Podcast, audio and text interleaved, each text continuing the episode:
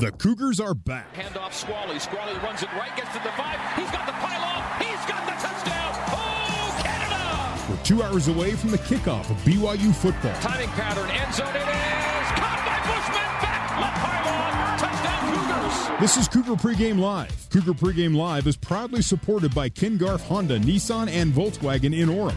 Also by Siegfried and Jensen. Siegfried and Jensen has been helping Utah families for over 25 years. To get you ready for today's battle on the gridiron, let's join the host of Cougar Pregame Live, Jason Shepard. Good evening, BYU fans. Welcome into picturesque LaVell Edwards Stadium in Provo, Utah. Rain has been in the forecast for the last couple of days. There are a few clouds, but mostly blue skies as we get ready for a battle of two teams wearing blue tonight. Temperatures right now about 60 degrees, expecting to be in the low 50s, upper 40s as the game continues on tonight. BYU, Utah State, an in state battle. We are excited after a disappointing loss at Washington last week. BYU looking to bounce back on a short week as they host the Aggies. As always, I am joined by the one and only Mark Lyons. Mark, it's only October 5th, but man, tonight feels like a pretty big game for BYU. Well, I'll say, and the coolness is just right too. This is getting into that fall cool weather. I love it. Uh, you know, at this point of the game, you're nearing halfway through the season. And so you've got to be good at something. You should be able to recognize by now some identity of something that you're good at. Tonight's going to be a close football game, and you're going to have to rely on something to be able to pull you out. And so that's what I'm wondering about both of these teams you know that Utah State's uh, questioning. We played really, really well against two uh, teams that allowed us to score a lot of points, but we've also have two pretty good quality wins, or uh, a good quality win against Air Force, and played uh, Michigan State right to the end. So they're still wondering, can we do this against everybody? BYU, uh, you know, after the Wisconsin game, you thought they could play with anybody, and then they just went up to Washington and uh, got pummeled. And so, uh, man, at this point in the season, you wish that you had a better idea. And right now, I don't think either of these teams really know. Yep. Well, uh, we will find out in a little over two hours from now. Let's get to today's game headlines as the Cougars face the Aggies. These are your BYU football headlines. Headline number one. Can BYU shake off last week's loss, Mark, and have a similar game like they did after losing to Cal? Looking for that bounce back win, just like they did after losing to the Bears. Well, I agree that uh, they weren't as sharp as they needed to be last week, and I think they recognize that.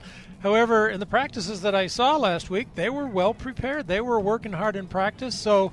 Uh, whatever happened up there happened partially because uh, Washington was better than they expected played better than they have been, and BYU didn't meet that level of energy to come out and compete. So USU brings a really good pass game with a good solid run attack, and that's kind of the same emphasis that Washington had. They had a really good pass game with a solid run game, and so I do think that. Uh, this does, uh, I think Utah State's got to be feeling pretty good about the things that they do because they throw the ball really well and they run the football very well, and so BYU's pass game, um, pass defense looked a little vulnerable last week. Yeah, I mean let's let's make this clear: the Aggies aren't the Wisconsin Badgers, but a similar response to a loss is what the Cougars are looking for tonight. Headline number two. Well, the Cougars get some important players back this week from injury. Now, we already know that Moroni Laulu-Pututau is done for the year with an ACL injury, but Zayne Anderson, Dayan Ghanwoloku, they've missed the past couple of games. Will we see them tonight, and what could their return mean for this BYU defense as it goes up against a prolific offense? Losing Moroni is sad. You know, it's just tough because. Uh, uh, for him personally, that's what I'm talking about. Uh, he went out last year and having it happen two years in a row. But the other side of it is the team really needs him. And so with him gone, uh, the first thing I'm going to respond to is that this does make it possible that Matt Bushman might be able to step up to the plate and uh, get an opportunity to do some things, filling in there for uh, MLP.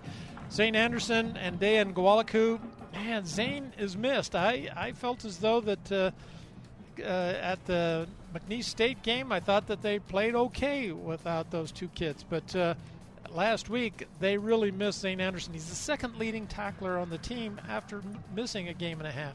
So uh, I think that uh, he is really important to assist them. He covers well, and he's also a good tackler. And Dayan, you miss his coverage also as a safety cover. He's a good safety cover guy, but he's also a really sure tackler.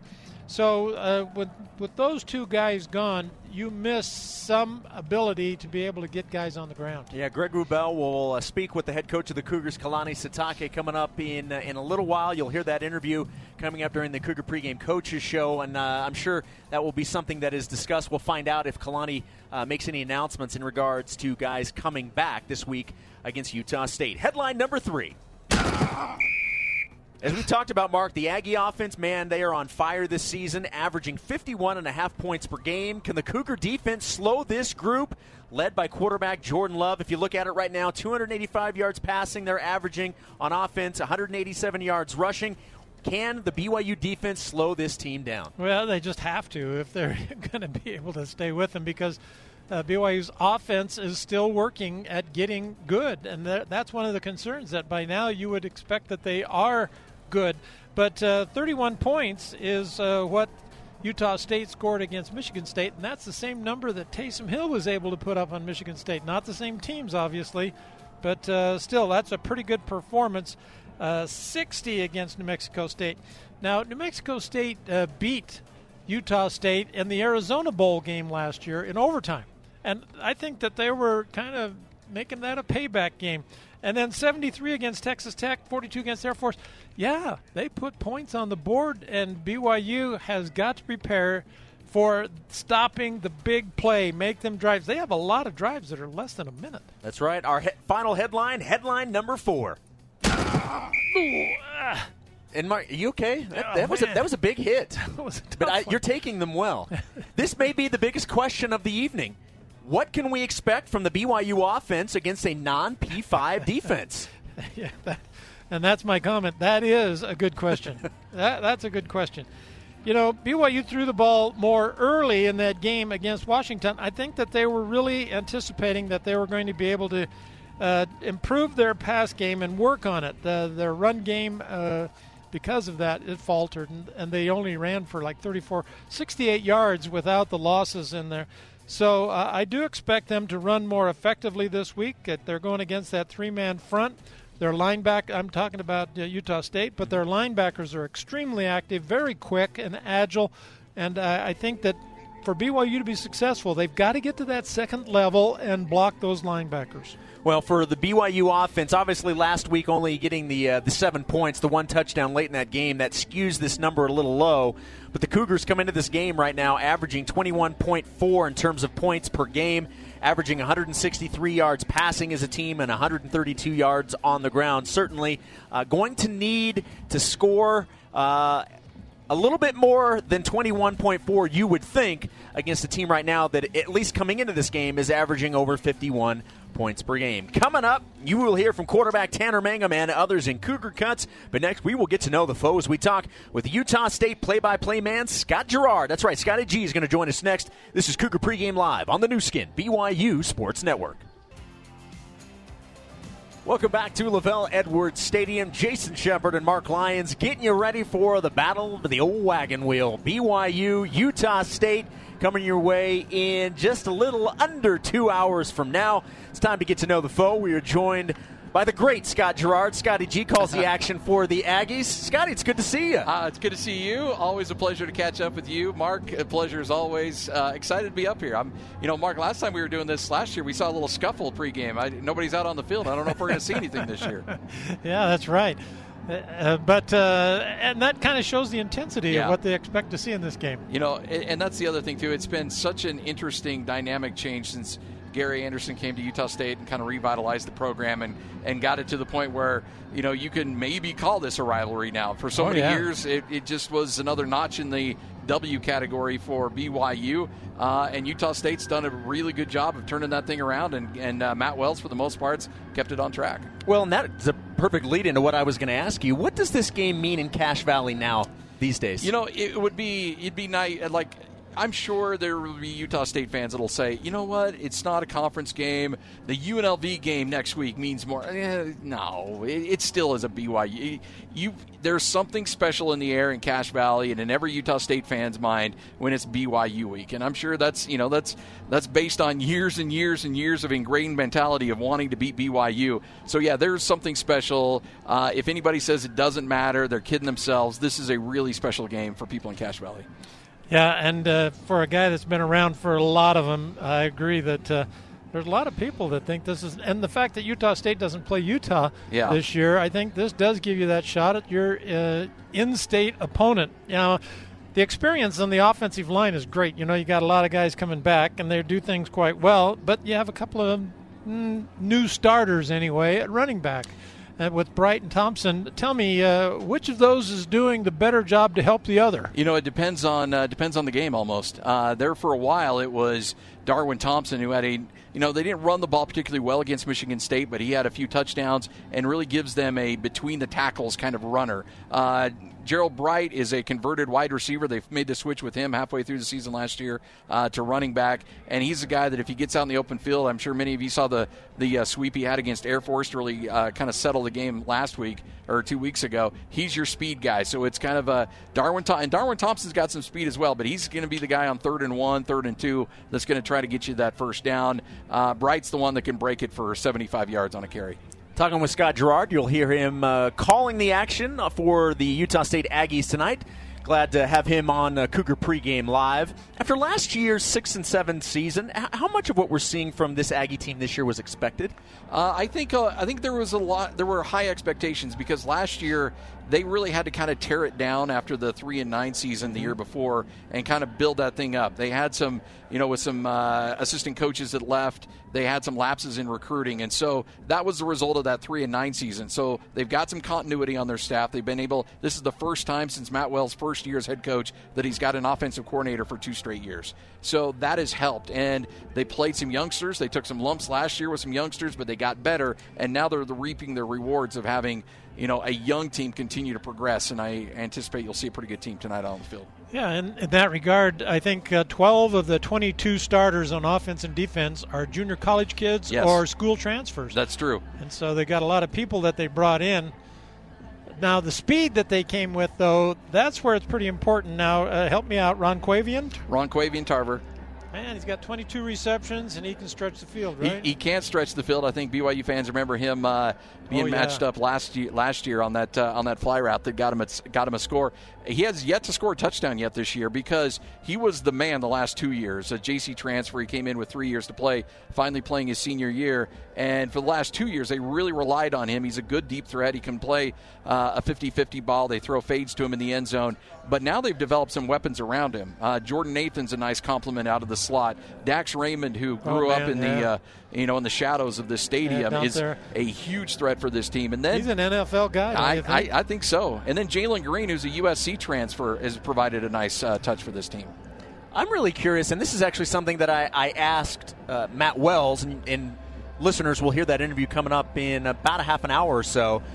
How much of the just crazy numbers that Utah State's putting up in terms of points, how much of that is a byproduct of the opponents they faced, and how much of it is a the, is this offense being a legit high-powered offense? Uh, it's a high-powered offense. Now, 60 and 70 points might be a bit of a result of who you're playing, but 30 to 40 a game, I think is realistic throughout the course of the season for this team. You know, you look back at that Air Force game, they only had 16 minutes of, of time of possession in that game and they still racked up nearly 500 yards of offense and 42 points. So they will score, they will score quickly, but they have not faced a defense. And I talked to the coaches earlier today. They put the front seven at BYU on par with what they saw against Michigan State. And they know that the days of scoring 60 and 70 aren't going to happen today. And there, I think a lot of people around this team are really wondering how this offense, which has been so electric, it's almost like arena football league ish, is going to handle finally playing a defense the caliber of what BYU is going to bring to the table. Yeah,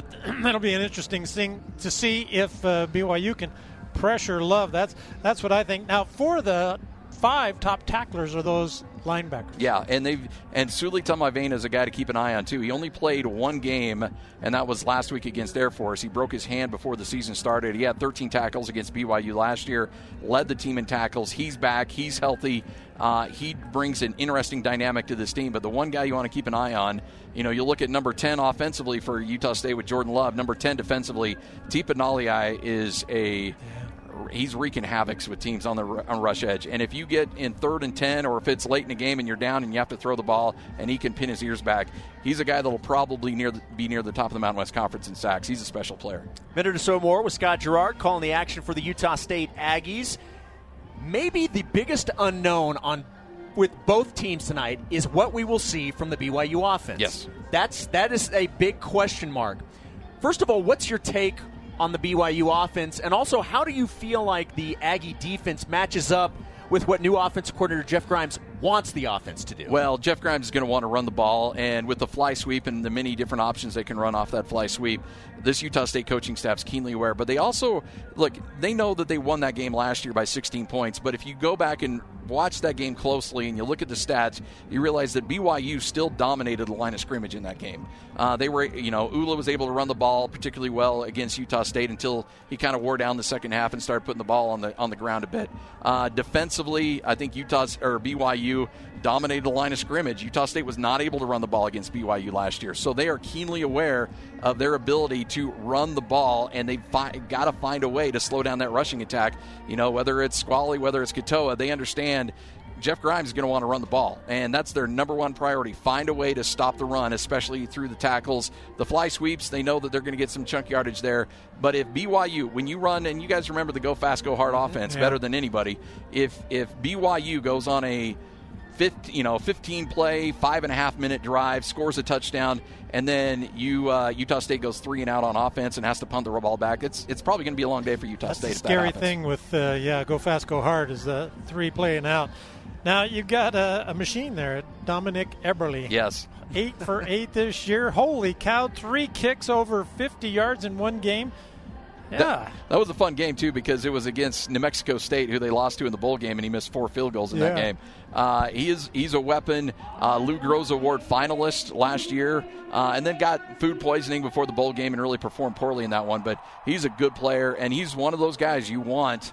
Uh, you know, with down two with five seconds left and you're lining up a 37 yarder, he's a guy you're going to want. However, uh, remember, he only missed two field goals in the regular season last year. One of them was to BYU, and it was a block kick, too. So that's uh, special teams is going to be key in this one. All right, Scotty, last thing for you, and we appreciate your time. In terms of confidence, I'm not sure there's been a, a more confident Utah State team coming into Provo. Yeah. They're feeling really good about what they're bringing in to LaVell Edwards Stadium tonight. With all that said, with a, coming off a win last year, what type of game do you anticipate tonight? I would be really surprised if they play poorly in this game. I think the interesting thing is who's going to flinch, who's going to make the early mistake. Uh, you know, there's who makes the turnover in the first quarter, who gives the other team a short field. That's what's going to be because I think these teams match up really well with each other, and I think their varying styles of, of Utah State high flying offense and the ground and pound uh, that BYU is going to bring to the table. Who's going to make the early mistake? And if a team can jump out to an early lead, I think that's going to be very advantageous for whoever comes away with a W tonight. Scotty, it's great to see you. Yep, always a pleasure. stuff. And by the way, Mark, uh, on a personal note, as a guy who grew up listening to BYU games in Southern Idaho, uh, congratulations on a wonderful career. You've always been a uh, uh, a guy I've always enjoyed listening to through the many many years, and so congratulations on Thank you. retirement. Thank, you.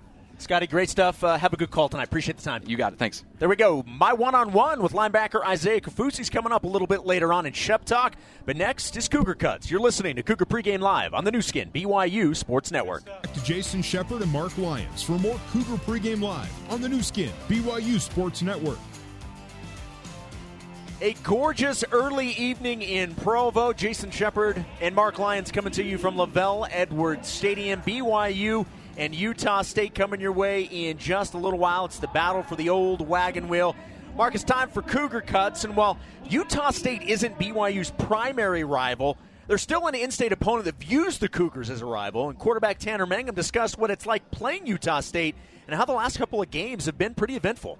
There's a little bit of, of a rivalry there, and there's I don't know how to, how to describe it. It's just yeah, there's there's there's a, a fun atmosphere. You know, we're wherever you're, you're playing, whether it's there or, here. It's just it's a fun game to be a part of, and, and so this is my you know fourth time playing Utah State, and it's always an intense game. And there's always it's been close. It's been big plays, big you know big like I, am thinking of um, 2015. You know, it was like Utah State was winning close to, to halftime, and then Tomasi had that scoop and score and a big momentum changer, and then we played well in the second half. And, and then 2016, it was it was it was fairly close, and unfortunately Taysom got hurt. I, I came in, and that was senior night too, so there was a lot of emotion there. Um, and then last year, you know, Utah State took it to us and, and, and beat us pretty handily, and so and that, that was frustrating, and that you know that, that was that was tough to take. And so there's a lot of just you know a lot of emotion that goes into goes into these games, and so it's it's exciting to have a chance to go out and play again, and I don't know, it's just another fun opportunity.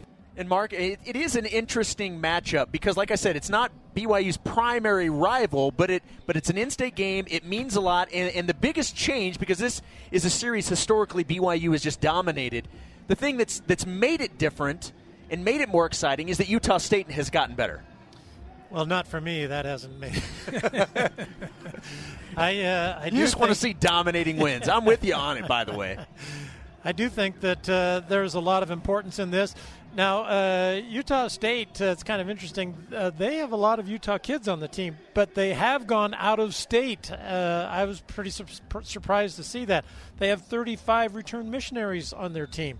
So uh, they are competing for a lot of the same people that BYU is, and they used to be getting all the leftovers, and that's not the case anymore. Uh, evidenced by the kid from Timpview that's their tight end that's really become a star. And so I do think that uh, the fact that BYU competes for the same players, you want to be the top dog. There's a lot of familiarity between these two coaching staffs. In fact, head coach Kalani Sitake and Matt Wells are friends. Defensive coordinator Ilaisa Tuiaki was an assistant at Utah State, so really both teams have a pretty good idea what to expect from each other. Coach Sitake discussed what he's seen so far from the Aggies in all three phases. They're really good players, good scheme.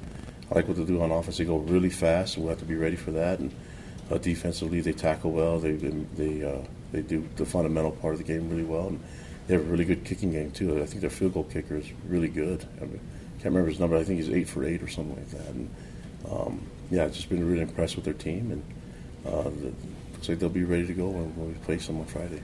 Yeah, I mean, and you mentioned Eberle when we were talking with Scott Garrard, and this kid is really good. He's he's pretty much automatic and uh, from distance too, and the fact that he even got a chance to try three field goals over 50 yards earlier this year is pretty remarkable.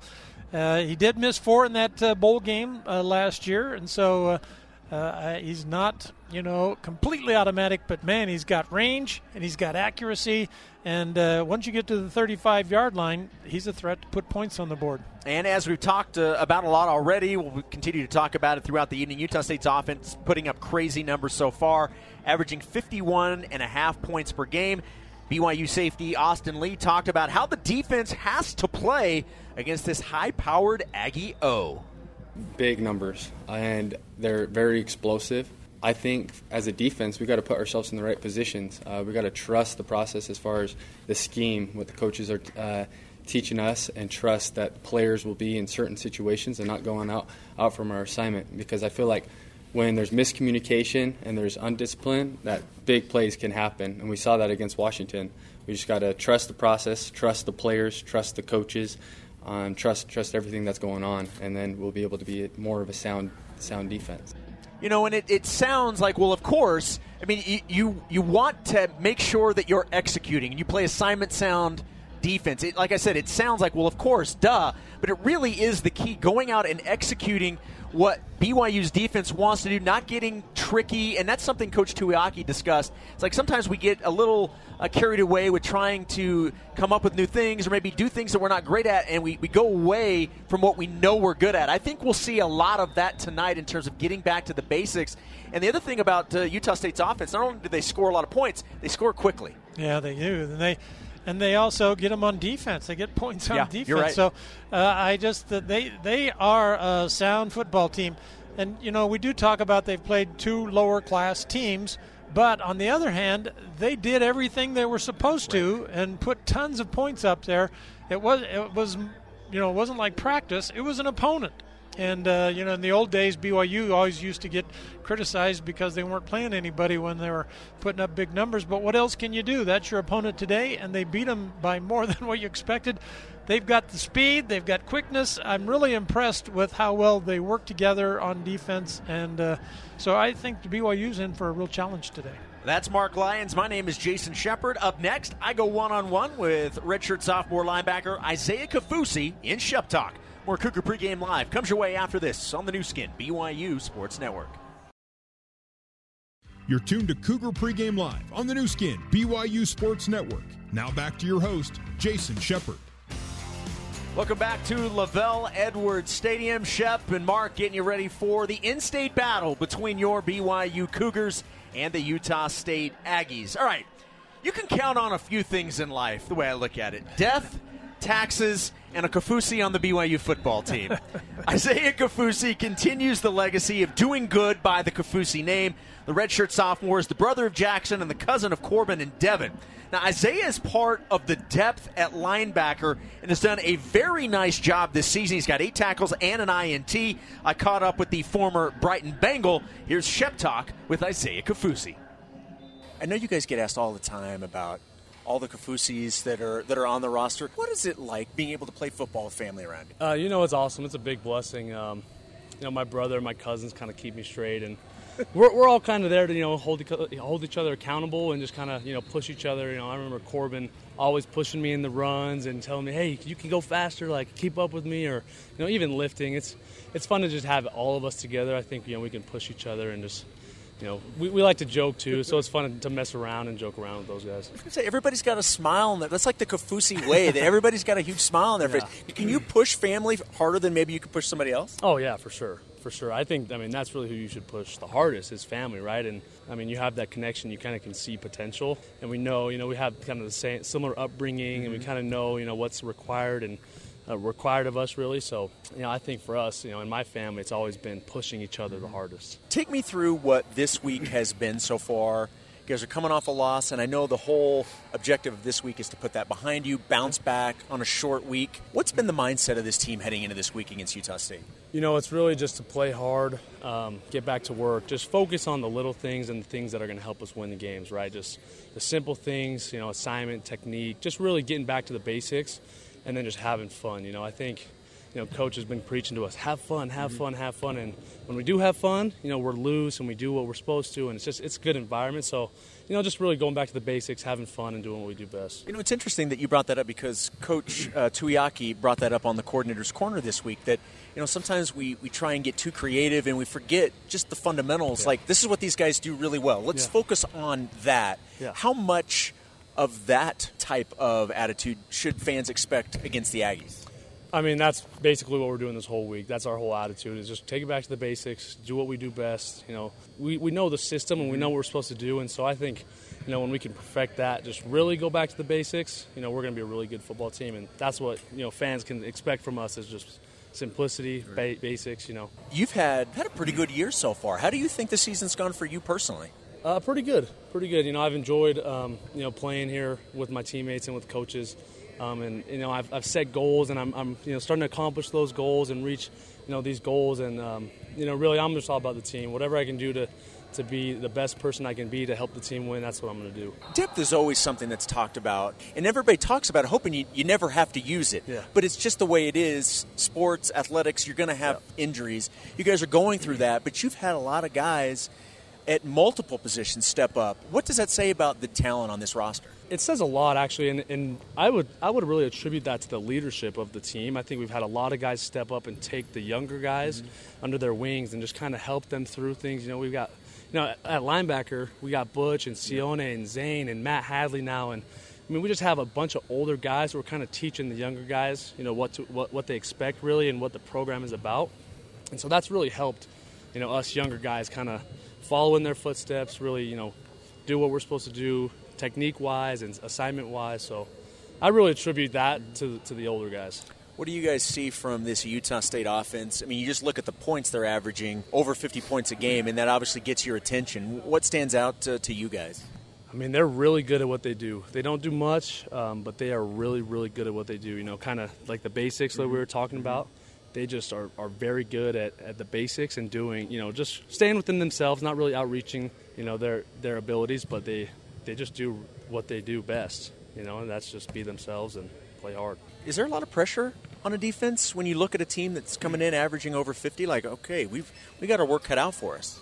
You know, honestly, I didn't even know that they averaged 50, so I, I don't think we're really, you know, focused on that and mm-hmm. focused on the st- statistics and kind of what they're doing. We're just really focused on what can we do to stop them. You know, what how can we play and how what should we do against certain offenses and against certain schemes. Um, yeah, they're a really good team. They're a good squad. Is there any focus on the fact that uh, you guys want to pay them back from the uh, game last year? Um, I don't know. I, I don't really get that, that sense. I think last year is behind us. I think uh, you know this offseason we've really done a good job of just focusing on the here and now and what we need to do now. So I think majority of the team we're just you know this is just another game that we're ready to go for you know play and you know, hopefully it, it turns out for us. While this is not the primary rival, it's still an in-state team. I mean, there's always an added something when you play an in-state team, right? Yeah, yeah, absolutely. This is actually one of our goals that we we've uh, set up during the offseason was win the rivalry games, and this was is a rivalry game. Um, so we're taking this game serious. This is you know one of the goals that we've had since forever. Let's end with the final four. These are always the fun ones. What was the last show you binge watched? Last show I binge watched. Honestly, it was probably Friends with my wife. Yeah, we. We, we had never watched it, and then all of a sudden, you know, someone recommended it to us, and we just watched a bunch of episodes of Friends. So, and did it live up to the hype? Because sometimes when you've got like an iconic series like that, and people hype it up, and it's had 20 years for everybody to talk about how great it is, sometimes it doesn't live up to the hype. Did it? Yeah, I think it did. I, I really enjoyed it. My wife really enjoys it. So, I mean, obviously we binge watched it. So, you know, it met up to some, you know, some of the hype. So, So, would you consider yourself a, uh, a Ross, a Chandler, or a Joey? I like Chandler. He's just his sense of humor. You know, I'm kind of the same way. I'm always just like, anytime anyone says anything, I'm just jabbing. You know, just like Chandler. So, Okay, that was a bonus question. That was not part of the final four. Okay, if you were granted one superpower, what would it be? man, I wish I could fly. Yes, my Just, yeah, I just want to fly everywhere. You know, just have a, a good bird's eye view of everything. It's like it's the ultimate superpower. Yeah, I'm yeah. Surprised you and now I'm blanking on the other person that said it. There's only been two people like out of six Really? weeks that have said flying. What? Yeah, it's been it's been nuts. Uh, all right, your favorite meal is what? Hamburger and fries. Just gotta go with the solid hamburger and fry. I love hamburgers. All, all American With- meal right there. Oh yeah, with some fry sauce. You gotta have fry sauce too. Okay. I eat everything with fry sauce. Oh yeah. Really, like on everything. Is there Oh, something yeah. you would not put fry sauce on? Oh man, maybe a salad, but everything else. I'm not kidding. Everything else I'll eat fry sauce with. All right, uh, last question. How has coming to BYU influenced your life? Oh man, it's changed my life. You know, the players and, and the coaches really have, you know, the influence that they've had on me, and I, I can't even describe it. You know, people are asked this question all the time, and they, they can't give you an answer, but they just it's just something that you feel.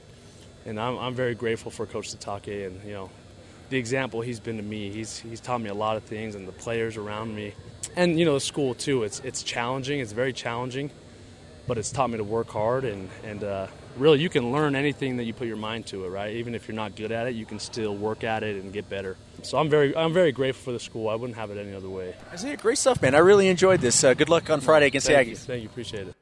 All right, that was uh, BYU linebacker Isaiah Kaufusi. As, as I told him, I really enjoyed talking with him.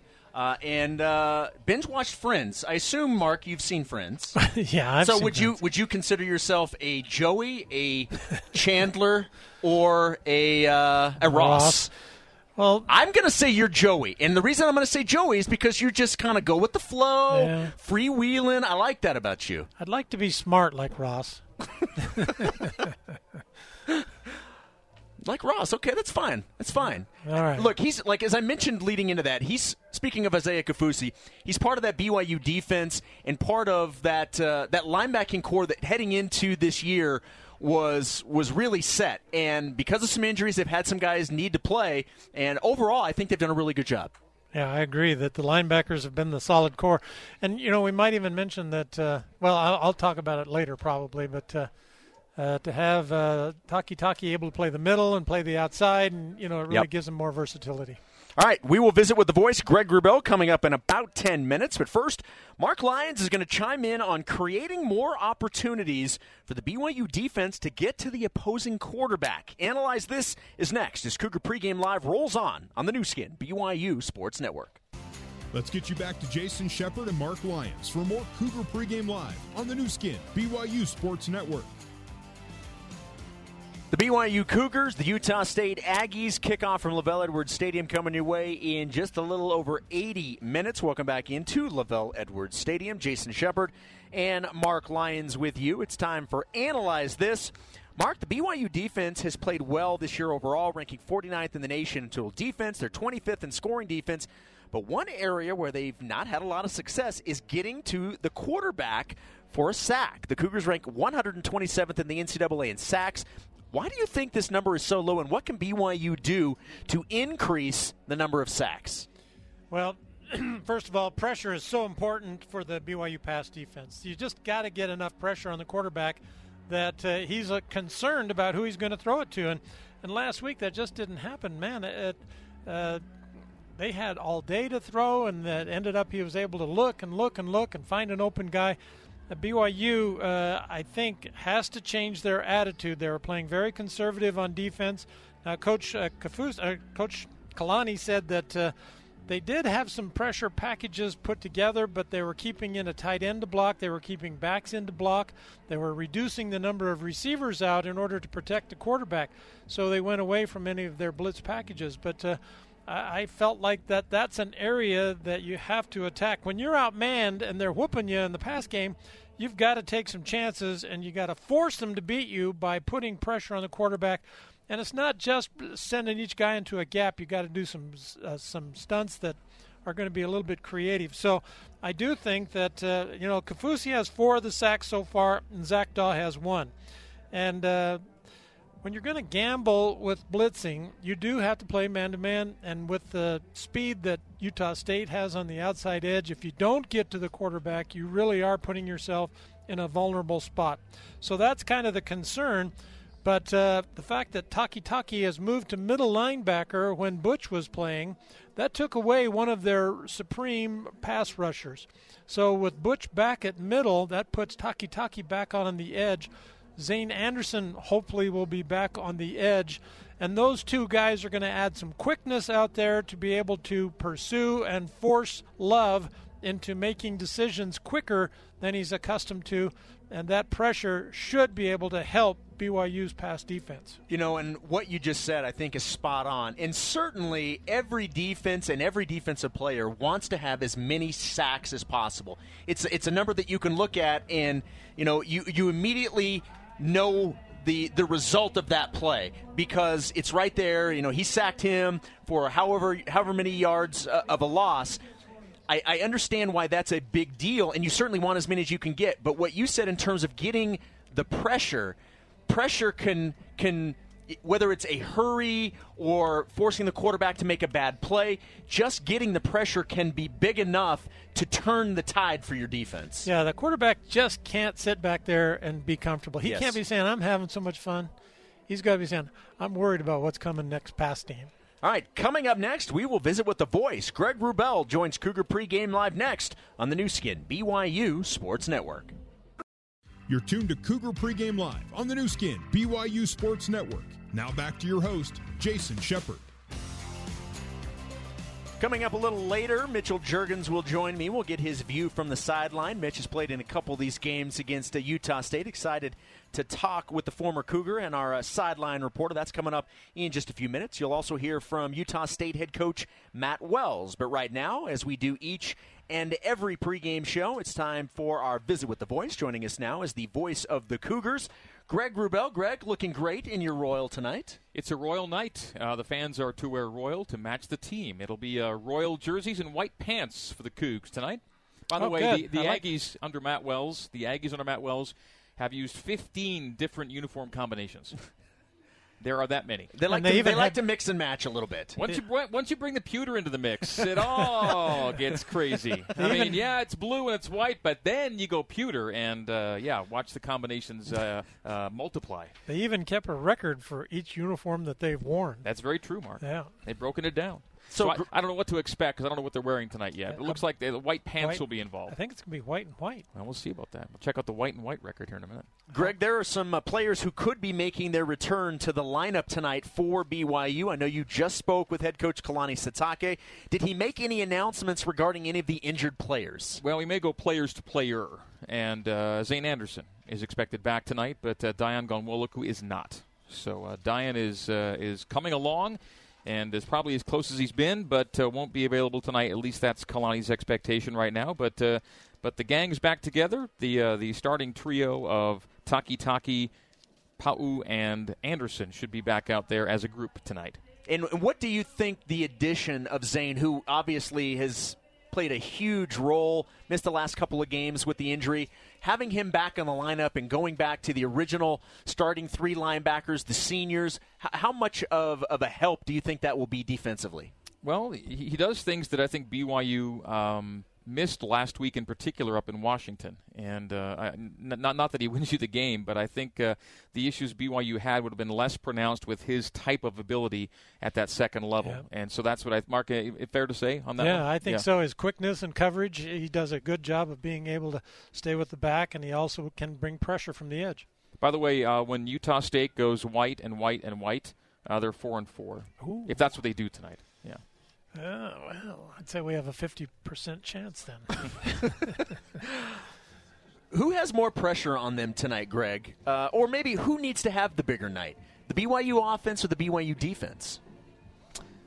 I, I, I'd like to I'd like to leave this game with the confidence that BYU can go toe to toe with a good offensive team, and uh, and and not not that you're conceding that Utah State's going to just rack them up tonight, but knowing that they, you know, that that, that they can uh, put up a lot of points, and knowing that the players that are doing it are, are, legit talents, I'd like to feel that BYU can can match and supersede that level of ability, and and show that they are a good offensive team, and and not that they have to uh, throw all caution to the wind, but show the ability to, to, to be a playmaking group. Uh, that's one thing you see from Utah State is when you watch the film is is they're they're making a lot of big plays offensively, and and BYU's making a smaller number of plays offensively. Squally Canada's uh, 240 plus yard runs at Wisconsin are the sum total of BYU's big plays. That is 40 or more, 40 yards or longer on the season. That is it. So in one game, one player accounted for those two plays, and that is it for BYU. So I'd like to see a little more diversity, and and, and again the confidence that that, that if, if, if BYU does get into a toe to toe up and down type of football game,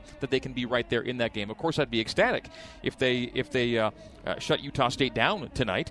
And, and Utah State's schedule strength doesn't give us a good indication of, of just exactly where they are because Sagarin has them at 148th and has BYU at 5th. So uh, BYU's got a winning record and the same number of wins with a much tougher schedule. Utah State's played one less game. Of course, they're at 3 and 1, but uh, they haven't been challenged necessarily since the Michigan State opener the way that BYU will challenge the Aggies tonight really good on special teams. Uh, I do think I'll say I'm going to even theorize that uh, you know BYU likes to kick it high and put it down in between the five and the goal line and anticipate they're going to cover. But they've been so good on kickoff return. My expectation is they might try and kick it into the end zone tonight. Well, I hope I hope that's what Andrew Mickelson can do. They've scored uh, four non-offensive touchdowns this year. They've got a kickoff return touchdown. They've got a punt return touchdown. They've got two INT touchdowns. They've got touchdowns that you don't expect to get touchdowns on when a guy runs for 65 or 70 yards to the end zone. Those kinds of plays don't happen all the time, but Utah State's making those plays with regularity. So, regardless of how they got there, Shep, they feel they're a good football team and they feel they're a great offensive football yeah. team. And until somebody tells them differently, they're going to believe that they're going to go out there and expect to put up 50. And uh, and last year's game, they scored 40 against BYU. And where would have BYU have been last year? If they didn't cough the ball up seven times. seven tur- so if BYU wasn't turning it over, they were scoring. And two but, returns for scores. Yeah. So it was uh, again, you just you know that that's something you never would expect to see, and that's not this year's BYU team. BYU's team, if, if, if is keeping itself in games. Last week being the exception with. Uh, with careful play. Only four giveaways in five games. That'll keep you in a lot of games. Most disappointing last week was I thought uh, uh, the first couple of drives of the game kind of set the tone for BYU. The first drive was a three and out, but there were plays to be made on that first three and out, including a fly sweep in which the player ran out of bounds, and then a third and one where they ran out of gun for the first time this year and didn't make it. That, that that's an early tone setter. Next drive, they had about 90 yards in offense, oh. but about 50 yards in penalties, right. and so they got into the red they got into the red zone, ultimately out of it, and uh, and, and missed a field goal at the end of that whole thing and that that was an eight. You know what that was? That was an 13, eight. That, that was an eight, eight, minute, eight and a half, eight eight minute and thirty three, uh, eight minute thirty three second drive. Thirteen with, plays with no points. Yeah. You can't have the ball for eight and a half minutes and get nothing out of it. And that was an early tone setter for BYU. And so I'm going to now throw it back to the, the, the first quarter. Utah State has scored 47 points in the first quarter in four games. BYU scored seven points in five games if, if, if each team keeps to their averages, BYU is going to have a tough time climbing out of that hole because this is not a quick strike offense. It has not been. But when they get the lead, when they lead after a quarter, lead at halftime, that's been money for Kalani's teams. I think the first quarter is huge tonight. Not that it's only a 50 minute game, but I think the first 50 minutes will almost tell the tale for BYU. If they're ahead of or right with Utah State, good things can happen. You can't see a two, a two score deficit after an opening quarter. It would not bode well. And that's the kind of team Utah State is right now until they play this BYU team, which again is the best they've seen since Michigan State in the opener. And I'm going to end my segment by uh, by going back to what I said a moment ago about uniform combinations, noting noting that they have the navy blue helmets with Oh. the white jerseys and white pants. They've only ever played one game with this combination, and they lost it. Oh. so Matt Wells Playing with fire. tempting fate tonight by taking out the navy blue helmets with the white jerseys and white pants. Whether or not he knows that he's 0 1, he's putting out a uniform combo in which Utah State has never won a game. They're 0 1 in the blue helmets, white jerseys, white pants, and that is your uniform combo update. I do want to ask you this because this is a storyline that we have talked about a lot, regardless of the opponent this week or excuse- that week. It's the size of BYU on the lines, offensively and defensively. How much of an advantage do you believe that can be for BYU tonight? Well, it's the advantage Kalani expects to have. And when he told me in the pregame interview uh, they need to control both lines of scrimmage, that's the number. Those are the numbers he hopes uh, bear out tonight. And uh, and, and not, not that they're shrimps at all. I mean, uh, No. in fact, if, if you just look at the, uh, uh, the just straight offensive line for Utah State, they're all pushing 300 and three plus. But I think Kalani thinks he has an advantage on both O lines and D lines, and they have to go show it and prove it tonight. Uh, Utah State's not small by any stretch, uh, but uh, it is the area that Kalani thinks and hopes to have an advantage this evening.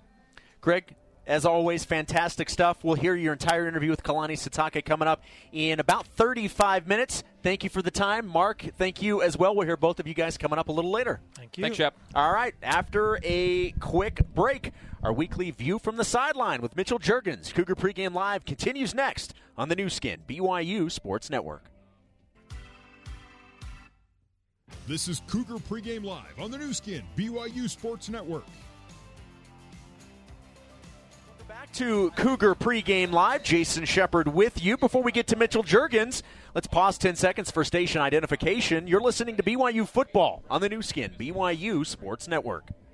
This is BYU Radio on Sirius XM 143 and online at BYURadio.org. Talk about good. The BYU Cougars getting ready to face the Utah State Aggies. We are coming to you live from a gorgeous LaVell Edwards Stadium. Great night for football. A few clouds, mostly blue skies. Temperatures expected to be, by the time the game ends, in the upper 40s. It'll definitely be cooler than uh, what we've seen from some of the, of the previous home games, but uh, it just kind of feels like football weather. Uh, as always, happy to be joined by former Cougar receiver, now current sideline reporter, Mitchell Juergens. Mitch, how you doing? Doing great. Yeah. This is this is like football weather, isn't it? It is, and I've come prepared. Um, I've I've How many got layers the- do you have? I've got a few. So um, I'm just you know as a player I could run around and, and stay warm, and I, I'm afraid as a sideline reporter that's not going to be the case tonight. So. Uh, I've dressed um, in preparation for a cold night and hoping I stay warm. Yeah, if there's anybody that's coming to the game, or maybe if you see it on TV, if you see uh, Mitchell like running around doing laps, he, it may just be because he's a little cold. So, all right, former player, you can speak to this. What are games against Utah State like? They're an in-state team. It's categorized as rival, but they're not your primary rival. What are these matchups against Utah State like? Yeah, these these games are always intense. Um, Utah State always comes out very strong with high intensity, um, and with how the matchups have played out over the last 40 years, with basically uh, BYU dominating those matchups. I feel like Utah State always comes out with a chip on their shoulder. Um, Utah State doesn't view themselves as the lesser team um, because they know they can beat and compete with them year after year. Um, and if you look at the last four years, they have done just that. Uh, BYU and Utah State have split those games. Uh, so today is a big game for both teams to see who will take the majority of the wins in the last five years. Um, and to speak on the rivalry, yes, it may not be as big of a rivalry as the University of Utah, but it's still a rivalry. Um, this you know, a lot hangs on this game. Winning the state of Utah is a big deal, and all three uh, D1 schools in the state want to be that team. So it always feels like this is a must-win for the Cougs against Utah State. You know, it's interesting. These two teams come into tonight's matchup on completely different, uh, well, they're opposite ends of the spectrum. You've got Utah State coming off a win and a bye week. You've got BYU coming off a loss and a short week to prepare. So, in terms of the difference in time preparation, are, are the perceived advantages and disadvantages real or exaggerated? You know, honestly, I think they're real. Um, and the way I look at it, I, I, believe a team performs better when they're able to put more time and effort into preparation. Um, so, looking at the perceived advantages for this matchup, I think you can say that Utah State has had more time to prepare for this specific matchup and therefore could possibly be more prepared for the game. Um, however, I love giving the counter argument because, as we all know in sports, there's no specific formula to determine who can come out and win a game. Um, so, looking on the flip side, I believe that the best preparation a team can go through for a game is playing an actual game. Uh, BYU learned a lot about the loss last week against Wisconsin or against Washington, sorry, and can take everything that they learned from that game and use it to their advantage against Utah State tonight. Um, so yes, there are perceived advantages when it comes to a football game. However, those advantages can be completely different for each team. Um, so it will come down to who shows up and wants it more tonight. Right. BYU's offense, as we know, they're going to have to find a way to score more. With what you've seen from the Utah State defense, what are the chances that they can get things going tonight, do you think? Yeah, I think the chances are definitely there, uh, but we'll see if BYU can take advantage of those chances. Um, when you look at Utah State's opponents so far, they've played really good defense in two of those four games. Um, and those two games that they played really well was it was against New Mexico State and Tennessee Tech two teams that Utah State should have beat. Uh, they should have shut down, and they did. Um, but when you look at the other two games, Michigan State put up 38 points and 452 total yards of offense, and Air Force put up 32 points and 471 total yards of offense. Um, so I'd, I'd put BYU on a similar level of competition as Mich- Michigan State and Air Force rather than New Mexico State and Tennessee Tech. Tech. So if, so if the numbers continue, um, we could see a 30 point game um, and over 450 total yards of offense. Now, in order for BYU to do that, they're going to have to make some changes, specifically, I feel, in their deep pass game. Uh, we haven't seen BYU air it out consistently in a game so far this season, and I believe in order to put up those numbers I mentioned before, the receivers need to step up, and Tanner needs to air it out. How much of a loss do you think it is to not have Moroni Laulu You know, it's it's a loss um, for sure because you know he's been probably our most consistent target in catching the ball. Um, him or, him could, or Aleva. Yeah, and you can argue Aleva, but he's done a lot um, on the jet sweep, and so you know not necessarily catching the ball. Uh, but yeah, those two guys have led the offense in the pass game, and so when you take that away. Um, it, it's definitely a hole that they're going to have to fill, but it's a great opportunity for guys to step up. Um, we've got depth at tight end, and we've got receivers that have proven to be impactful players. It's just up to them to see if they want to step up and well, take it. And I would certainly expect more from Matt Bushman. And the reason I say yes. that was because at media availability on Tuesday night, uh, offensive coordinator Jeff Grimes was asked specifically about Matt Bushman, and he talked about how impressed he's been with the improvements that he has made. He knows that he's got – the ability to catch the football, but in terms of blocking, things like that, I, I, would certainly expect for him to play a larger role than maybe what we've seen so far. Yeah, and I honestly wouldn't be surprised if Matt Bushman becomes the go to guy for the rest of the season. Um, he's proven that he can take on um, that level of responsibility in the offense as he did last year. And with Moroni gone, um, I mean, it's really sad to see him go, but I do think that Matt Bushman can step up and say, "Hey, I want you know I want to lead this this receiving corps and tight end corps," and I think he's got the ability to do so. All right, let's focus on Utah State's offense and what BYU's defense is going to have to do. Certainly, they are more than just Jordan Love. They've got a lot of weapons around him, but it certainly starts with their quarterback. what what can BYU's defense do to slow down Jordan Love? Yeah, BYU has to put pressure on Jordan Love and get some shots on him. Um, he needs to feel uncomfortable in the pocket, and that only happens as they continuously put pressure on him and get him on the ground.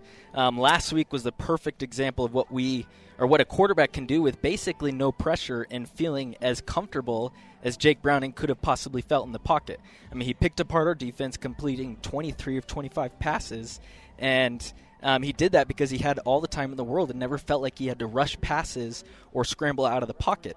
Um, so, in order to stop Jordan Love, BYU needs to make him feel uncomfortable.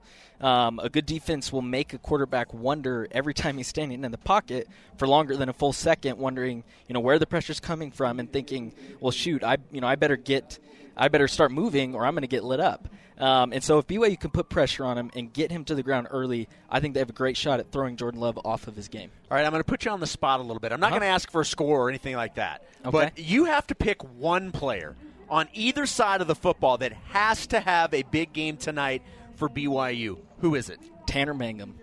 Um, I, you know, I think tonight is his time to shine. Um, with some question marks, you, you could say in the backfield about Squally Canada's health and durability. I mean, we've seen him go out with injuries um, during the game, um, and even though Lopini Katoa has really come alive in the last two games, he's still a freshman and will have a bit of a learning curve curve from week to week. Um, and then I also think with how good Utah State's offense has been, you know, averaging over 51 points a game so far this season, um, in order for BYU to keep up, Tanner Mangum will have to sling the rock tonight and could be asked to do more than he has needed to do so far. Um, so I'm interested to see how the offense and play calling will change if BYU is required to go fast in order to keep up with Utah State. Uh, but no matter how the offense looks tonight, I think Tanner Mangum will play a huge role in their success. And you know, I'm I'm really excited to see him come up and, and say that this is the Tanner Mangum week. Yeah, th- you and I are on the same page. Tanner Mangum is the guy that I would go to uh, for that answer as well. I, I think, you know what, and, and I just have a feeling. I have a feeling BYU is going to try and air it out. Now, they certainly know they got to run the ball, and that's something that Utah State is preparing for because they know how prolific BYU's been able to be uh, with Squally and Lopini, as you mentioned. Absolutely. But I, I just have a feeling BYU is going to try and go downfield. Yeah, I- and- I think that, and I, and honestly, if, if they can have success at that, you talk about loosening up that defense a little bit. That that will help. Yeah, and as a you know this this might be a biased opinion, but as a former receiver, I love seeing them throw the ball down Yeah. the field. Receivers making plays. I mean, that's what gets me juiced and fired up, and and so I just I want to see that um, from the crew tonight, and and I think they can do it. And it's just um, for Tanner Mangum to build trust in his receivers, he's got to feel comfortable. They've got to make plays, and I think it starts tonight. He is our sideline reporter, Mitchell Juergens. You, you will hear him on the broadcast tonight with Greg and Mark. Mitch, great stuff as always. Uh, we'll hear you and hopefully see you uh, not doing laps. Uh, that you'll be you'll be content and warm down there on the sideline. Hopefully, tonight. hopefully the yeah, hopefully uh, my warmth, my clothes do their job. This will be your very first opportunity to see how you handle the cold, and it's not really that cold, but it's the coldest temperatures. Is it going to be colder than Washington? It will be. Okay, Oh, so yeah. there you go. So Yep. this will be this will be your first real test of the weather of the season. Great stuff, man. Appreciate it. Thanks. On the other side, we go across the field and talk with Utah State head coach Matt Wells. That's next on Cougar Pregame Live on the Nu Skin BYU Sports Network. Cougar pregame live on the Nu Skin BYU Sports Network. Now back to your host, Jason Shepard.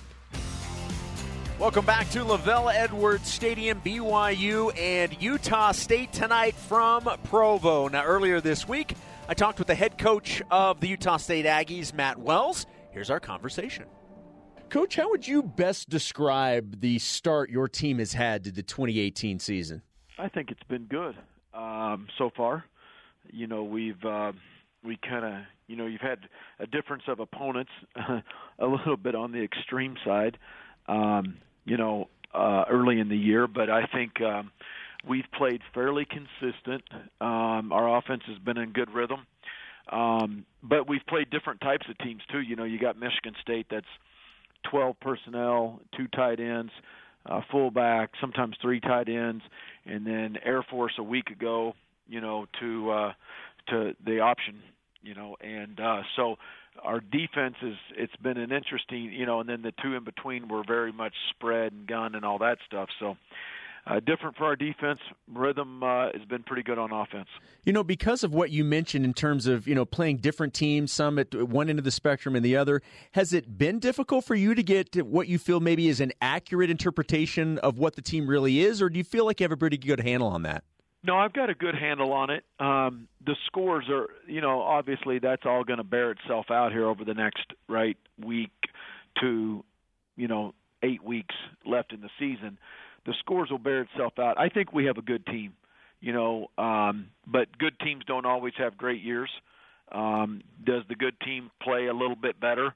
Uh, do we overcome some adversity? And we've already had our share of injuries, so we've overcome some of those already.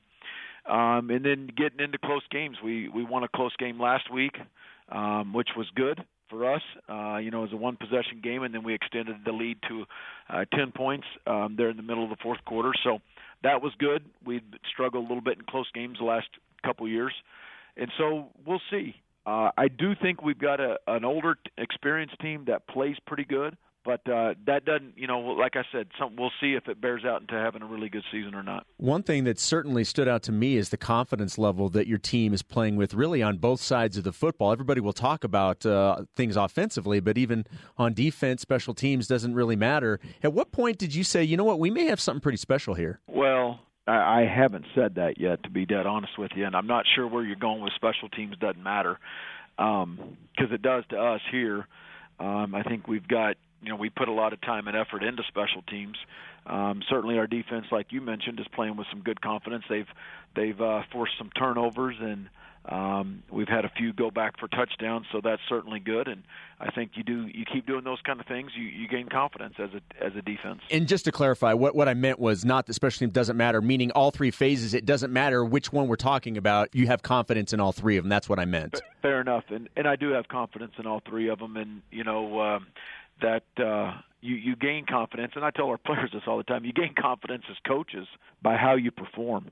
Um, it's not about a good player or a great player. It's about the performance and how do you perform. And coaches gain confidence in that. And when you gain confidence, then you know you start scheming stuff for guys, and you start giving guys more playing time and all that kind of stuff. So we have uh, drawn some confidence in the, the way our guys have played. Talking with Matt Wells, head coach of the Utah State Aggies, in town to take on the BYU Cougars. Appreciate his time here on Cougar Pregame Live. The offensive explosion is pretty remarkable, and certainly Jordan Love is right at the front of that. But there are a lot of playmakers on this offense. When you look up and down this offense, it's got to feel pretty good to see that you're getting contributions from everybody. Well, we've gained a little bit more depth this year. You two running backs, Gerold Bright, Darwin Thompson, that are doing a good job. Two tight ends, Dax Raymond, Carson Tell from really right there in your neck of the woods that I think are really good and and uh, love those guys and they're playing really good. And then we we've gotten more depth at, at receiver.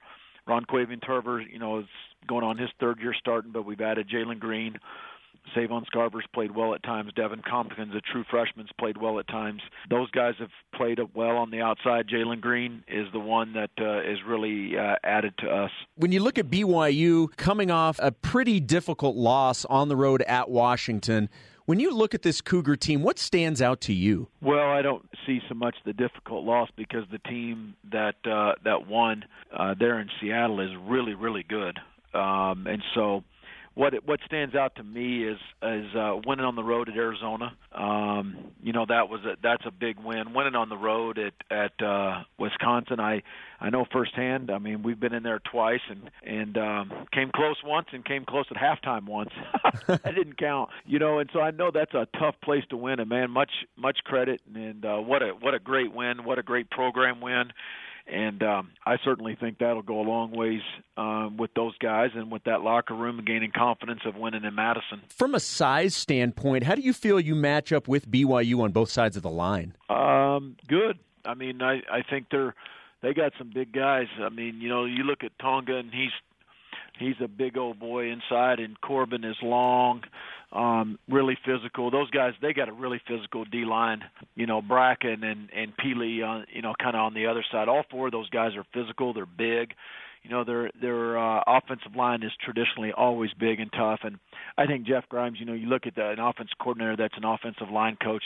A tremendous amount of respect for him, and I promise you, those five are coached up very well uh, by their O line coach and and Jeff Grimes. I know you're asked every time Utah State plays an in-state team just what these in-state games mean to you and the program. What does a, an opportunity to take on another in-state team mean for you? Oh, it's a great it's a great challenge for us. It's a great game. It's a great opportunity. You know, it's it's for a trophy, and it's something that means a lot uh, to our players I think it means a lot to our fan base, uh, our alumni, our boosters, our fans, all those all those people. Um, this is a big game for a lot of people up here. And there's a lot of familiarity, whether it's from players on the field, coaches. There's just a lot of familiarity when you take on teams from in-state. That just kind of adds another level, doesn't it?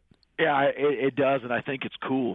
You know, you got cousins playing against each other. You got high school teammates playing against each other. You've got high school rivals playing against each other, and um, certainly coaches on uh, on both staffs that um, you know we've we've coached with some of their guys. Um, shoot, they got one guy on their staff that that we that we coached that coached here at Utah State. Yep. And um, you know, and vice versa, right? So we got you know we we got a guy on our staff that played down there. So you know those kind of things they they uh, they run deep, right? And uh, I think it just adds to it, and I think it's cool. Thank you so much for your time, and uh, we'll see you on Friday. Okay, appreciate you having me on.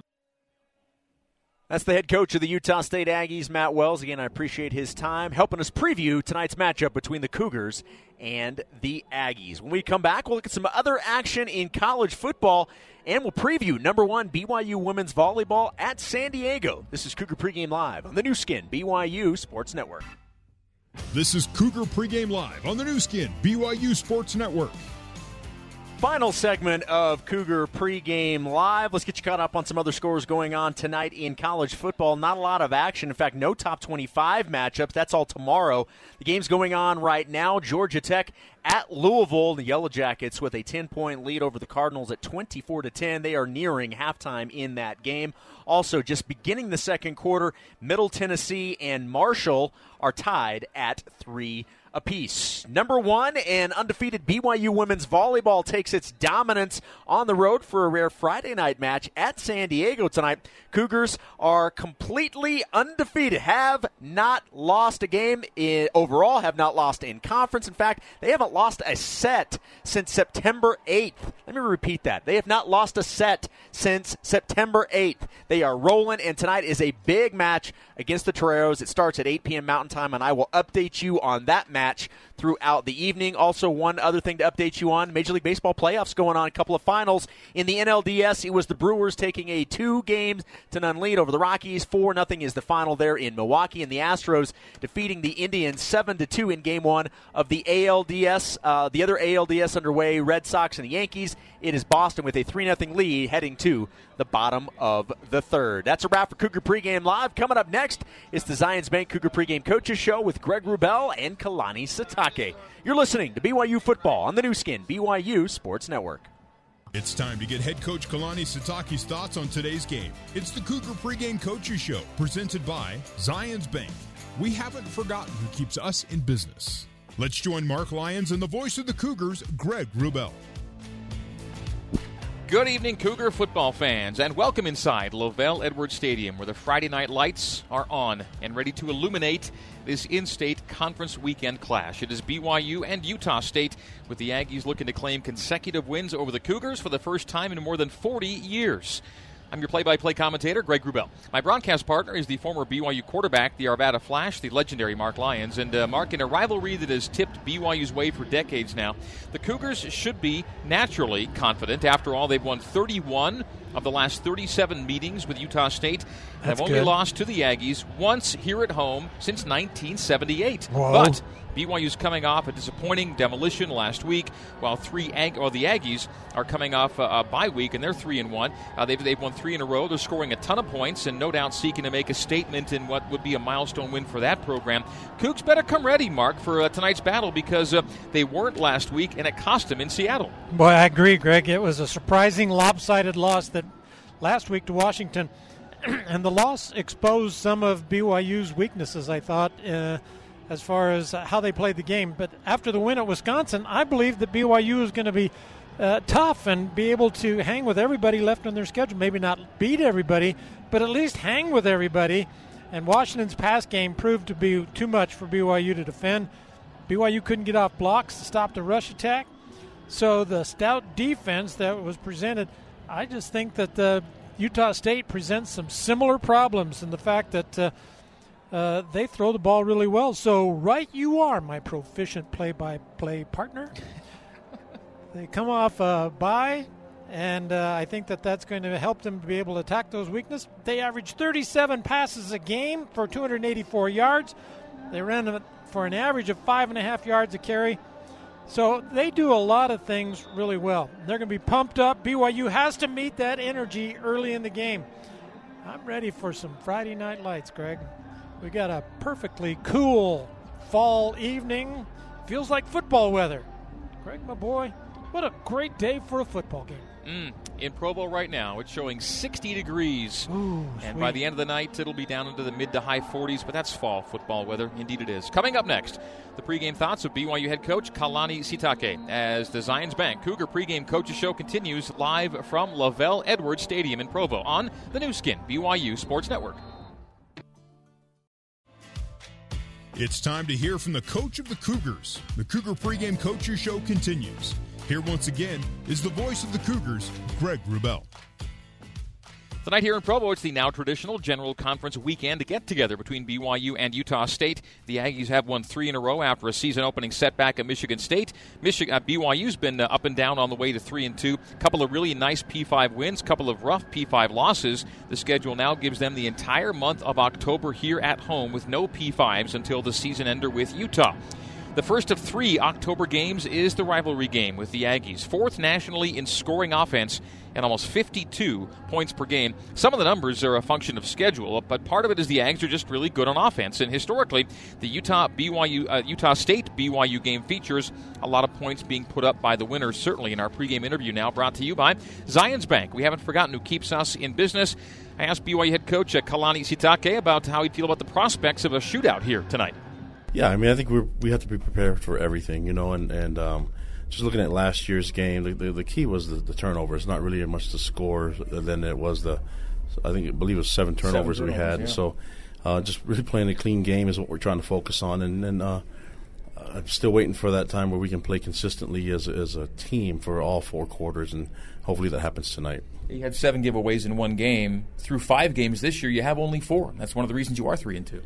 Yeah, and and obviously we could still do better than that, you know, in the next six games or next next game for sure. But um, I, I, think there's uh, there's always a, the thought of taking the necessary risk, and um, and Utah State makes some good plays too. So uh, I'm not saying that we can't play error free, but definitely seven was way too many to overcome last year, and um, you know we're hoping to do better this this time. But I feel like the um, you know as long as we just do our play our game and play BYU style we'll be okay. Uh, that we just need to play BYU football and we'll be fine. Do you think you've seen the kind of game that you think your team is fully capable of through five games? Does Wisconsin come closest? Um, yeah, in, in, in certain spots, and I think maybe I'm probably just saying that probably expecting too much, but there's there's parts of games where where, where you just have uh, you know valleys and peaks and all that stuff, but it, we really need to be consistent as a team and and uh, hopefully that works this this you know this game and uh, starting fast and all that stuff. It all matters, but we t- we talked about all, how all the little things matter um, in our preparation and trying to find ways to do one thing better this week than we did last week. And then when we get to the game, just just really letting loose and, and not putting too much pressure on yourself. So we're at home; that, makes us feel a little bit better. But I think more than anything, come off last week, these guys are anxious to get on the field, but we can't get overly anxious and, and uh, where we're not playing our style of football. So it's kind of a, a uh, happy medium between all of it. And I think once we get there and just start playing, I think it will all start to shape up.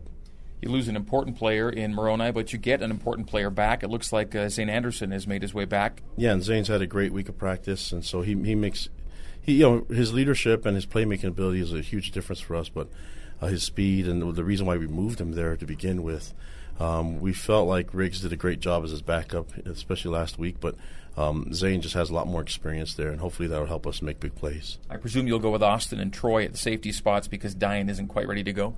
Yeah, Dayan won't be playing. Unfortunately, we felt like he could have gone, but didn't have enough practice time. And uh, but we feel comfortable with Sawyer and Tan- uh, Powell and Tanner Jacobson being able to fill in.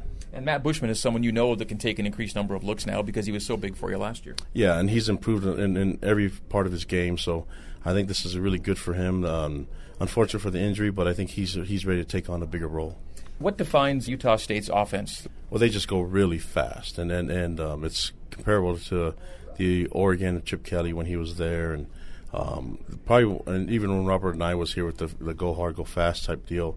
They I think they play the fastest in the country, and we have to be ready for that. You know, we have to be able to get them off the field and, and limit their, their big plays. And I think if, if we play disciplined football, we'll be fine. I, I really believe we have to own the line of scrimmage, and I feel good about our game prep, and I feel good about our scheme. Your team specializes in limiting big plays. You're one of the best uh, defenses in the country at keeping those gains you know, manageable. And they've got a couple of running backs who have each busted a pair of touchdown runs of 50 to 70 yards. Yeah, and then that's going to be the key is, is the front seven, being able to control and, and, and be gap sound and assignment sound. And if we can do that and keep them away from getting in space, and that's where uh, those guys can really make make you pay is getting in space and, and getting those the speed and fastbacks out in, in that much open area. Really really difficult to keep them corralled. How much does familiarity play into this thing? Since so many of the players and staffs know each other and you see each other every year.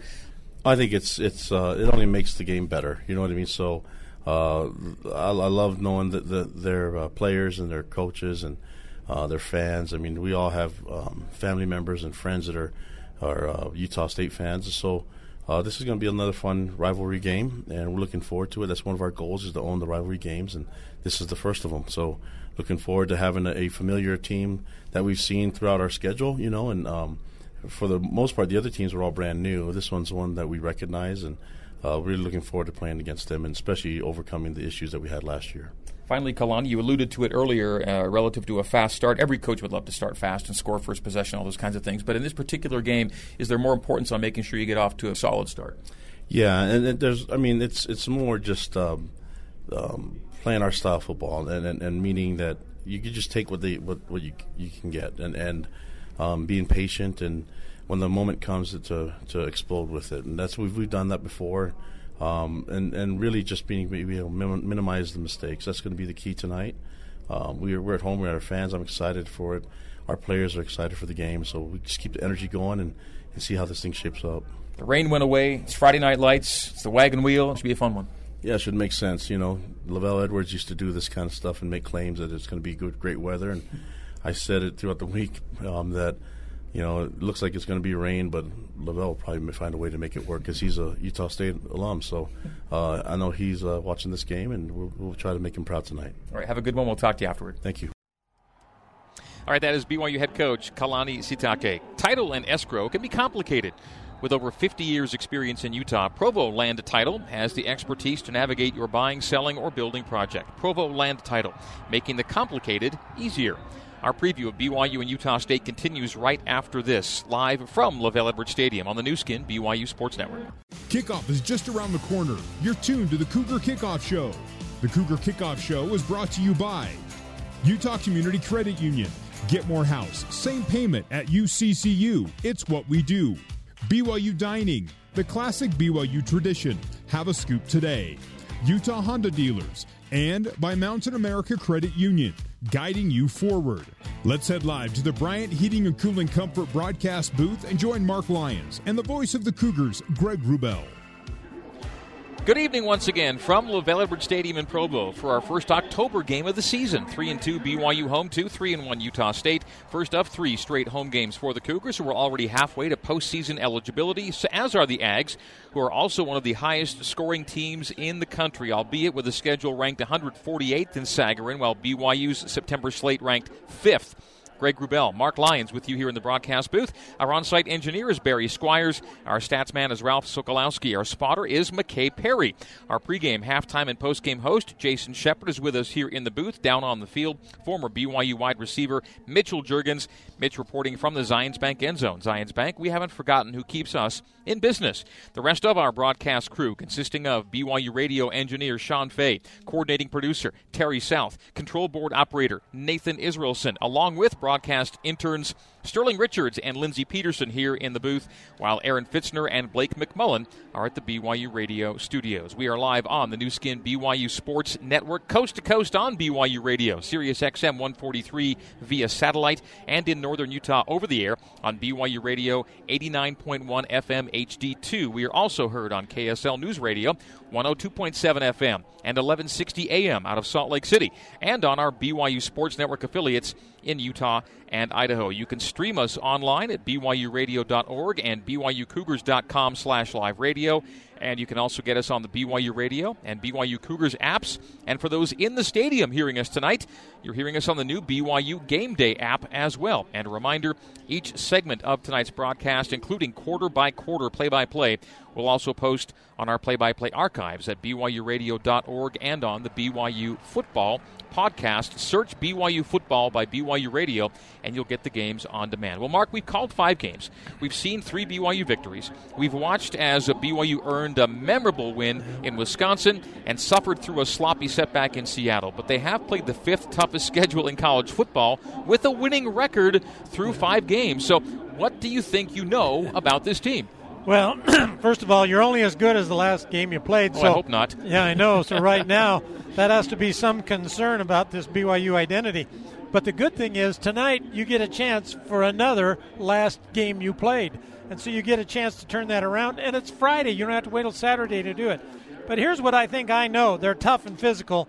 They can slug it out with anybody in the trenches. So I expect BYU to be able to run the football effectively against Utah State. The pass game is efficient, but there needs to be more big play threat or even intermediate threat. You know, Hifo averages 10 yards a catch, Bushman 18, but one fourth of all the passes completed are going to backs. So, you know, it's too many checkdowns for BYU. BYU has contained the rush game of Arizona. They Wisconsin's Jonathan Taylor. They held down McNeese State. And so I think that they are going to be a good rush defensive team. But the place that they need to improve on the defensive side is they have to get more pressure on quarterbacks and mm. tighten up that pass defense. So I do think that uh, BYU is on its way to being very productive in their gameplay. But this is pretty close to the middle of the season. You need to be there. All right, more of the Cougar Kickoff Show is coming up after this short break and after this reminder that this season BYU football and Mountain America Credit Union are changing lives. For each field goal BYU makes, Mountain America will donate $500 to the American Red Cross to help fund humanitarian services and programs. Our BYU football coverage continues live from Provo on the Nu Skin BYU Sports Network. The Cougar Kickoff Show continues. Let's head back to the Bryant Heating and Cooling Comfort broadcast booth with Mark Lyons and the voice of the Cougars, Greg Wrubell. Welcome back to LaVell Edwards Stadium. It's a Friday night conference weekend special pitting BYU and Utah State. The Cougars uh, really struggling to get in a groove on offense while it's all groovy for the Aggies. Uh, their single game scoring floor this season, the floor is 31 points. BYU's single game ceiling has been 30 points. And in 28 of the last 29 meetings between these two teams. The winner has scored at least 27. So history and the present scenario indicate that if BYU is to win here tonight, the Cougars may indeed need to play their best offensive game of the season. And while it's tough to pit a, or rather put a single finger on BYU's problems, uh, the pass game gets a lot of the blame. Never has uh, an 18 for 21 passing performance accounted for so little as it did last week at Washington. BYU simply uh, not making enough plays through the air. The Cougars are 119th right now in yards per attempt, 110th in touchdown passes and one of only seven teams in the FBS without a pass play of 40 plus, plus yards. Mark, uh, we know that BYU has been in kind of game management mode with Tanner Mangum a bit, but the time will come, and it may come tonight, uh, when BYU will have to uh, kick it up a notch uh, and, and, get a few more uh, explosive plays. I agree. The offense is in a management offense, and BYU's. You, you already talked about it. You took kind of a what I was going to talk about was that second possession in last week's game against Washington. That was an excellent possession. They uh, did a good job of moving the football. In fact, they moved it 91 yards in the drive and took the ball at about the 28 yard line, so they should have scored a touchdown. But instead, they had four penalties in that drive. But in that uh, possession, they had it eight and a half minutes, had 13 plays. There were uh, Tanner was eight of nine for 86 yards. 39 yards to Matt Bushman was the big play. So they had it all. They had the first down completions. They overcame four penalties by making completions, uh, pass completions in the drive. And so they have to eliminate those penalties. And that's how this offense is going to work. Only once in the game until the final drive of 21 yards for a TD were they able to put a drive together that looked like it was going to be a good possession and have the opportunity to score. Washington did play good defense. You know, they were fast, physical. They took away BYU's run game completely, so they only had to play the pass. I think their defense surprised me at how good they were. That can't happen tonight against USU. BYU is going to have to run the football to be able to be effective in throwing the football. Time for a break, and as we do, it's time for You Be the Judge, brought to you by Legally Mine. Legally Mine equals asset protection. Go to legallymineusa.com to learn what you can do to stop lawsuits dead in their tracks. Here's today's football rules scenario An inbounds airborne player receives a legal forward pass. While still in the air, he's tackled by an opponent and obviously held for a moment before being carried in any direction. He then lands inbounds or out of bounds with the ball. Is this a complete or an incomplete pass, particularly if he lands out of bounds? The answer is coming up next as the Cougar Kickoff Show continues from LaVell Edwards Stadium on the Nu Skin BYU Sports Network. Getting you geared up for game time. This is the Cougar Kickoff Show. Now back to Mark Lyons and the voice of the Cougars, Greg Wrubell.